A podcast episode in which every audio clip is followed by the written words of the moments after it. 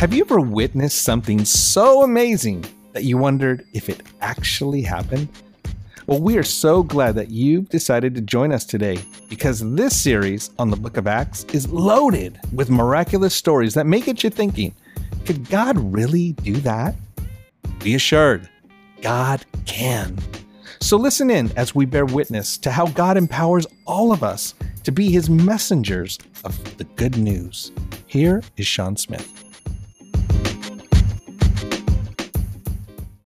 So let me ask you this question Do first impressions matter? Yes, of course they do, right? As Will Rogers once said, you never get a second chance to make a good first impression. Knowing this can cause a lot of stress. We begin to think about, well, what exactly should I wear on the first day of class or to the new job? And what exactly should I say to that cute new girl or to that new boss? You got to get it just right because there are no do overs when it comes to first impressions. Yes, first impressions matter, but do you know what matters even more? It's the impression that you leave when all has been said and done. I'll never forget the evening that I was pulling weeds in our front flower bed when I heard the across the street neighbor say to another neighbor, Did you hear the Smiths are going to move? And knowing that we were the only Smiths in the neighborhood that were about to move, I turned around to see what this conversation was about, just in time to see these two neighbors smile real big and then high five each other. Now, I know you're going to find this hard to believe, but I am not a bad neighbor. I don't have a small dog that terrorizes children in the neighborhood. I've got a yippy dog, but he doesn't bite. And I don't mow my yard in my underwear, at least not the front yard.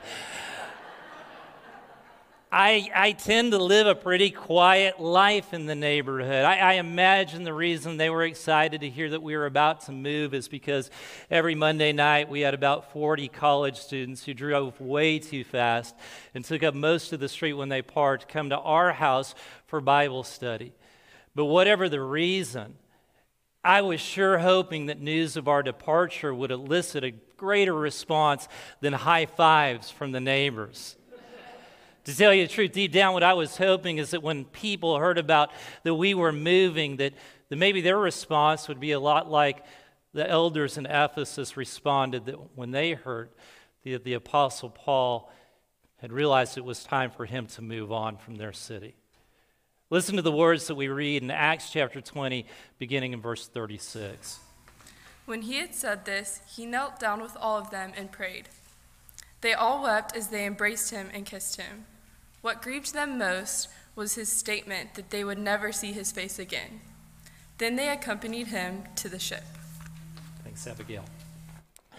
Isn't this what we all hope?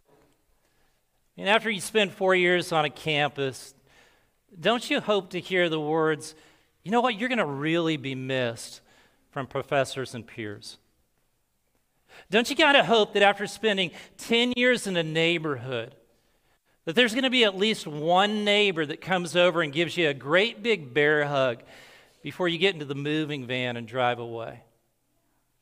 Don't you hope after 20 years on a job that there's going to be a boss who's going to look you in the eyes and say, you know what, we appreciate so much what you've contributed to this organization. And you, you are going to be so missed by this company before you walk out the front door. Don't you hope there are at least a few church members who get a little weepy eyed when they come to realize that you've made the decision to move back closer to family.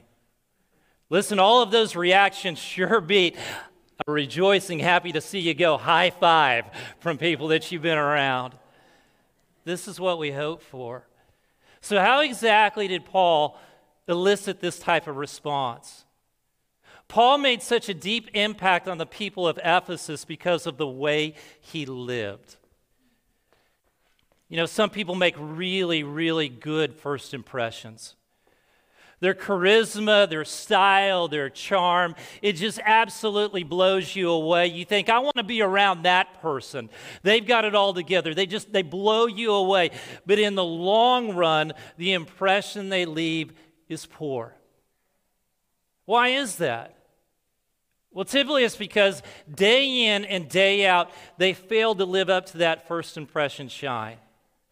I mean, they are great in the first meeting, blow you away. But as you get to know them, work with them, spend time with them, do life with them, day in and day out, you know, you realize they're, they're not what I thought they were. That wasn't the case with Paul. Not at all. He was a model of consistency in the way he lived.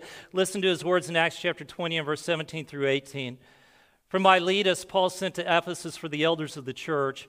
When they arrived, he said to them, You know how I lived the whole time I was with you, from the first day I came into the province of Asia.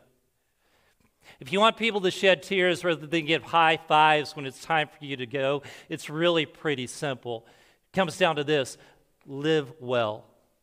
Day in and day out, live well. What exactly does this look like? It looks like being a person of humility. You go on to hear Paul say this in verse 18 and 19. You know how I lived the whole time I was with you. I served the Lord with great humility. Paul didn't big league people because he was an apostle and they were not. He didn't demand their honor and respect or use his position of influence to get his way. Instead, day in and day out, he humbly served the people of Ephesus. Would the same be said of you? Those who live closest to you, those who serve under your leadership, would they describe you as a person of humility? Now, that's a really hard question to answer, isn't it? I mean, how do you say yes without sounding, sounding like an arrogant jerk, right? I'm the most humble person anybody's ever met. Matt, how do, you, how do you say that? You can't say that. The second issue, really, that makes it hard to answer this question is simply this is it is easy to see the pride in others. We're quick on that. But it's almost impossible to see the arrogance in ourselves. So let me share with you a couple of stories that contrast pride and humility. The first comes from Tim Keller. In his book, Counterfeit Gods, Tim Keller tells a story that a journalist told him about a dinner companion that was just oozing with pride. Keller writes this A journalist once told me that she was at a dinner party with a highly successful and wealthy businessman. He dominated the conversation all evening, but the reporter noticed that almost none of the discussion was about economics and finance, his only field of expertise. When he held forth on interior design or single sex schools or philosophy, he acted as if his opinions were equally well informed and authoritative. Now, do you think anybody was upset to see that guy leave when it was time for him to go? I, I imagine they lined up to get his coat, right? And just so you know, people will line up to get yours as well if you act like that guy. Now, let me contrast that with a story that I think illustrates humility or describes humility.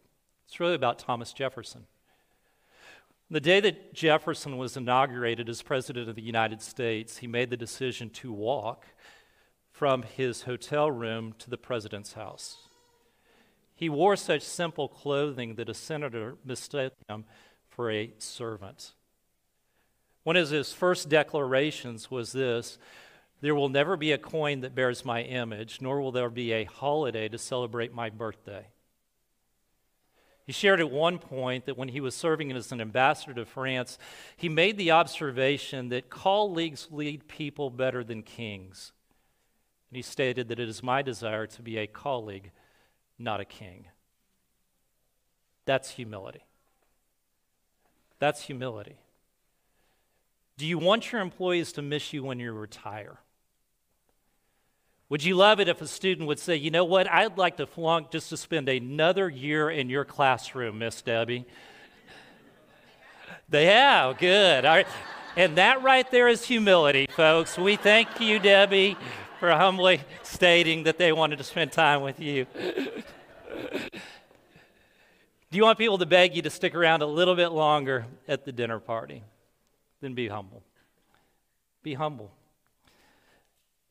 Listen more than you talk. Answer more questions than you ask. Give praise rather than expecting credit. Serve more than you expect to be served.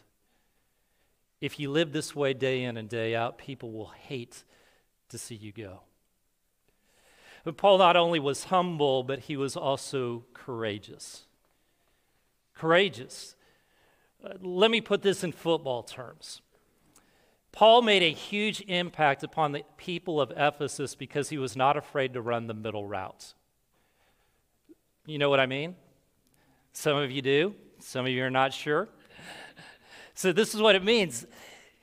Many wide receivers are they're hesitant to run across the middle of a field. It's really unnerving for them because they know from experience that that particular route, there's a good chance that the moment they catch the football, there are going to be a couple of defensive backs who are there ready to take their head off. I mean, just absolutely lay them out. And so, oftentimes, what you'll see, I shouldn't say oftentimes, but you'll hear about this or you'll see this, is that a big money, kind of prima donna wide receiver will just sort of pull up and let a football fall flat instead of going all the way across and making that catch.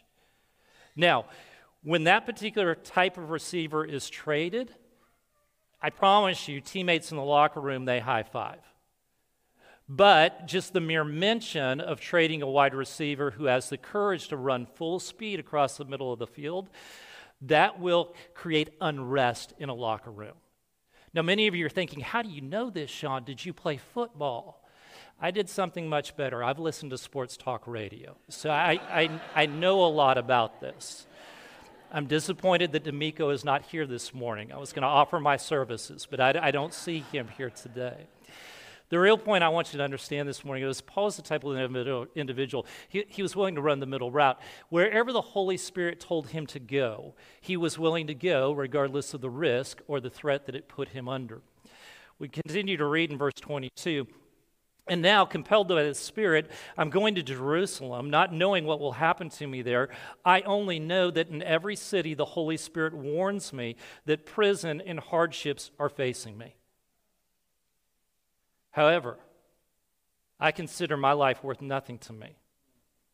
My only aim is to finish the race and complete the task the Lord Jesus has given me the task of testifying to the good news of God's grace.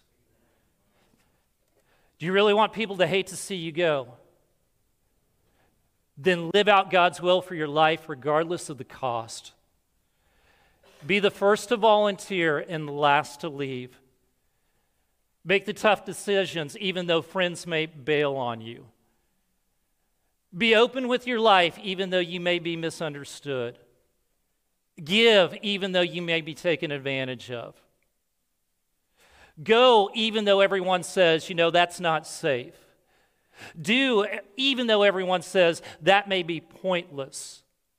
Whatever it is, whatever it is, just run the route the Holy Spirit draws up, regardless of the cost. You will leave a lasting impact on your family, on your neighborhood, on your workplace, on this church if you do. So, Paul lived well. But I also want you to notice that Paul loved well. He loved well, and how did he do this? He loved well because he was willing to enter into people's pain. There are a lot of people who will show up in the good times. They'll be there in the good times, but it is those individuals that show up in the tough times, those are the people that you do not quickly forget. Have you had people like that in your life? I'm sure you have. When you think of these people, it's hard not to get a little bit misty eyed, isn't it? Are you this type of friend to other people? Some of us are hesitant because we're not exactly sure what to do or what to say when we're with hurting people. It makes us a little bit uncomfortable. And so, what do you do for hurting people? Well, I want you to notice what Paul did when he was in Ephesus. Acts chapter 20, verse 18, 19. You know how I lived the whole time I was with you from the first day, my, first day I came into the province of Asia. I served the Lord with great humility and with tears. No doubt one of the primary reasons that these people hated to see Paul go, or they wept with Paul, is because the many times that he showed up and he wept with them when they were hurting. That's a beautiful expression of love that's not easily forgotten. If you truly want to leave an impact on people, then weep with those who weep. Now, you don't have to literally share, shed tears. But be the person who shows up at the neighbor's house when you hear through the grapevine that their children is seriously ill or has been injured. Be that person. Be the person that goes into your coworker's office when you've heard the news they've just been told that their services are no longer needed. Be the person who puts their arm around the classmate who is struggling because she just found out from her mom and dad they've made the decision to divorce. Listen, you don't have to say anything. In fact, in most cases, it's better that you don't. You just be there until you realize it's not time for you to be there. And if you're that type of person, the, the mere mention of your name will cause those who have been impacted by your love, it will cause them to weep tears. I promise you that. Paul wept, but he also met needs. He goes on to say in verse 34 through 35 You yourselves know that these hands of mine have supplied my own needs and the needs of my companions. In everything I did, I showed you that, showed you that by this kind of hard work we must help the weak. Remembering the words the Lord Jesus himself said, It is more blessed to give than to receive. During his three year stay in Ephesus, I believe Paul modeled for these people a godly philosophy of work. And I believe this God, godly philosophy of work sounds something like this I'm going to make as much money as I possibly can by working as hard as I can so that I can help as many people as I can give this way as much as I can to help those who are in need. No wonder these people wept when they received the news that it was time for Paul to move on down the road. You don't want to lose a guy like this. A guy who says, you know, I'm going to come into your place, into your environment. I'm going to just work as hard as I can so that I have the resources to give away as much as I can. I know there are different philosophies on this. I know some people, people believe the philosophy is just kind of, I'm not going to work real hard because I don't need material things, and I'm just going to live this simple life. And, and that's okay, I, I suppose. It's up for debate. I didn't even plan on going down this road, uh, but that may be one philosophy. I tend to prefer this other philosophy that says, you know what, I'm, I'm going to work really hard, I'm going to make some money, but I'm not making it for myself. It's not about me, it's about all the people in the world who are in need, who don't have the abilities that I have to work the way I can work, to make the money I can make so that they can be blessed. And that's what I want to do. Ming, I don't know if I can. Can I share with you what you shared with me this morning or no? You sure? Ming came to me this morning and said, You know what? I've had this opportunity, or it looks like I'm going to have an opportunity to start working again, I'm really starting to think about what I should do with this because I'm, I'm loving the ministry that I'm doing while I'm not working, but now it looks like God's calling me to take this job. But I know it's not about me just making more money, so I'm starting to dream about how to use this money to bless the homeless. Praise God for that, Ming. Thank you for your heart. I love that spirit. That's the spirit of Paul. And that's why Ming, when I think of you, oftentimes I get a little teary eyed because I love that heart and I love that spirit. A few years ago, a friend came to me and shared that he had just received the news or just found out a fellow church member had lost his job. And so he shared with me that he went to the church member and just expressed, Hey, if there's anything that you need, please let me know. And he said the moment he spoke those words, he regretted it said the reason he regretted it is because he realized that, of course, this man was going to have needs. He had a family to take care of. And why would he put it upon this particular church member who was hurting to come to him and ask for help? And so he became convicted. I just need to get a check into the hands of this man as soon as I possibly can. Listen, it is easy to say nice things to people who are in need. But what can you truly do to meet the needs of those who are hurting? And we wrestle with this at times. What do I do to bless others? How do I best meet the need that they're going through right now? And sometimes we don't know. I understand. I feel the same way so often. But as I think about this, here's what I would suggest this morning. Just think about what would you want somebody to do for you if you were in that particular situation and then go do it. Don't wait for them to make the ask. Just go do it. And when you do those things, you'll leave an impact on the lives of other people. They hate to see you go. Now, at the same time, I'm going to offer just a quick word of caution or warning here. Sometimes what you want other people to do for you, that's not necessarily what they want you to do for them, okay? So, for instance, uh, for some of you, when you're physically sick, what you really hope is that somebody will bring you a tuna casserole so you don't have to work or don't have to cook. I don't need that personally, okay? I need a pepperoni pizza and cotton candy. That's what I need you to bring me when I'm, I'm sick. So, here's what we want to do. Maybe we want to share with people what we plan on doing for them, but then give them an opportunity to modify it. So, for instance, you might say, hey, listen, now you're going in for surgery. I plan on coming to the hospital to visit you. My plan is to stay 15 minutes. Is that okay? That too long, too short? Some people, uh, uh, you know, doing this, you go to a lot of hospitals. Some people love it if you stay for 45 minutes or an hour. Some people would prefer you stick your head in, say a prayer, and get out. Uh, I'm kind of like that. I understand that. So we want to give people the opportunity to say, here's what I need, not what we think they need in that particular situation. So we give people the opportunity to say or to, to kind of modify what we plan on doing. I want to share with you one other way that Paul loved well. Paul spoke truth. He loved the people of Ephesus so much that he was willing to share with them what they needed to hear from God's word. Verse 20 and 21. You know that I have not hesitated to preach anything that would be helpful to you, but have taught you publicly and from house to house. I have declared to both Jews and Greeks that they must turn to God in repentance and have faith in our Lord Jesus. Do you think that was easy? Maybe sometimes, but not always. I am sure there were moments in which he called people to repentance, in which he said, Listen, the way you're living is not the way God would want you to live, that that ruffled some feathers. But he loved these people so much that he did not want them to miss out on the blessing of God. And so he spoke God's truth to them. Some of the people who have made the greatest impact upon my life are those individuals who have told me what I needed to hear at a time when I didn't really want to hear it. The truth is, at the particular moment, I just wanted them to go away. That's what I wanted.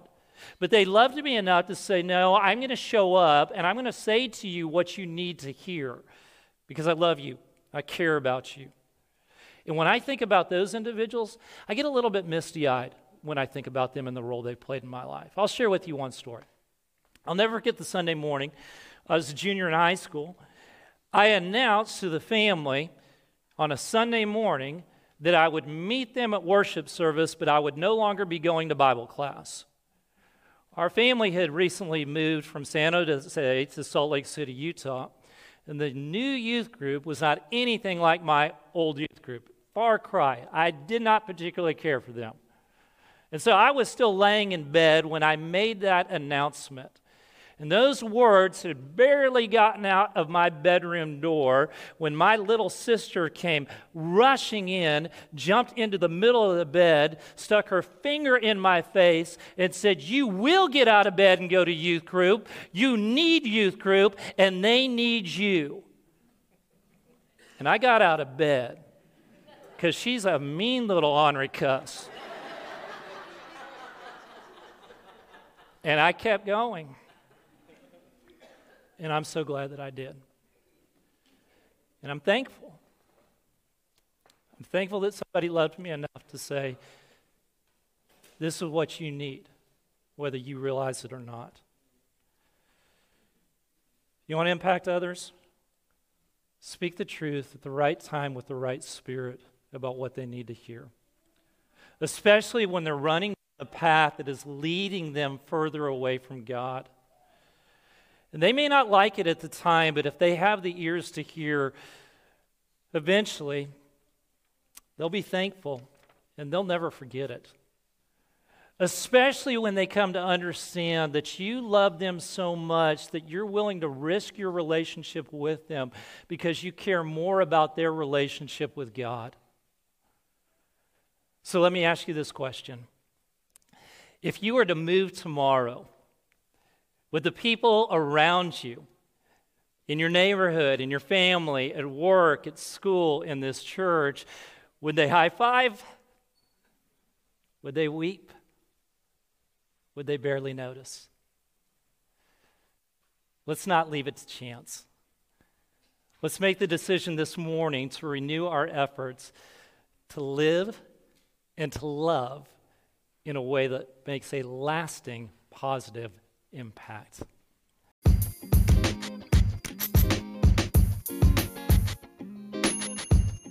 May this message serve as a reminder that for God, nothing is impossible. He empowers us to be His witness every day.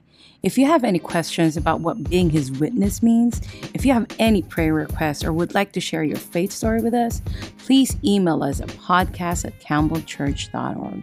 Again, thank you for joining us here at Intersections Podcast, where faith and life collide.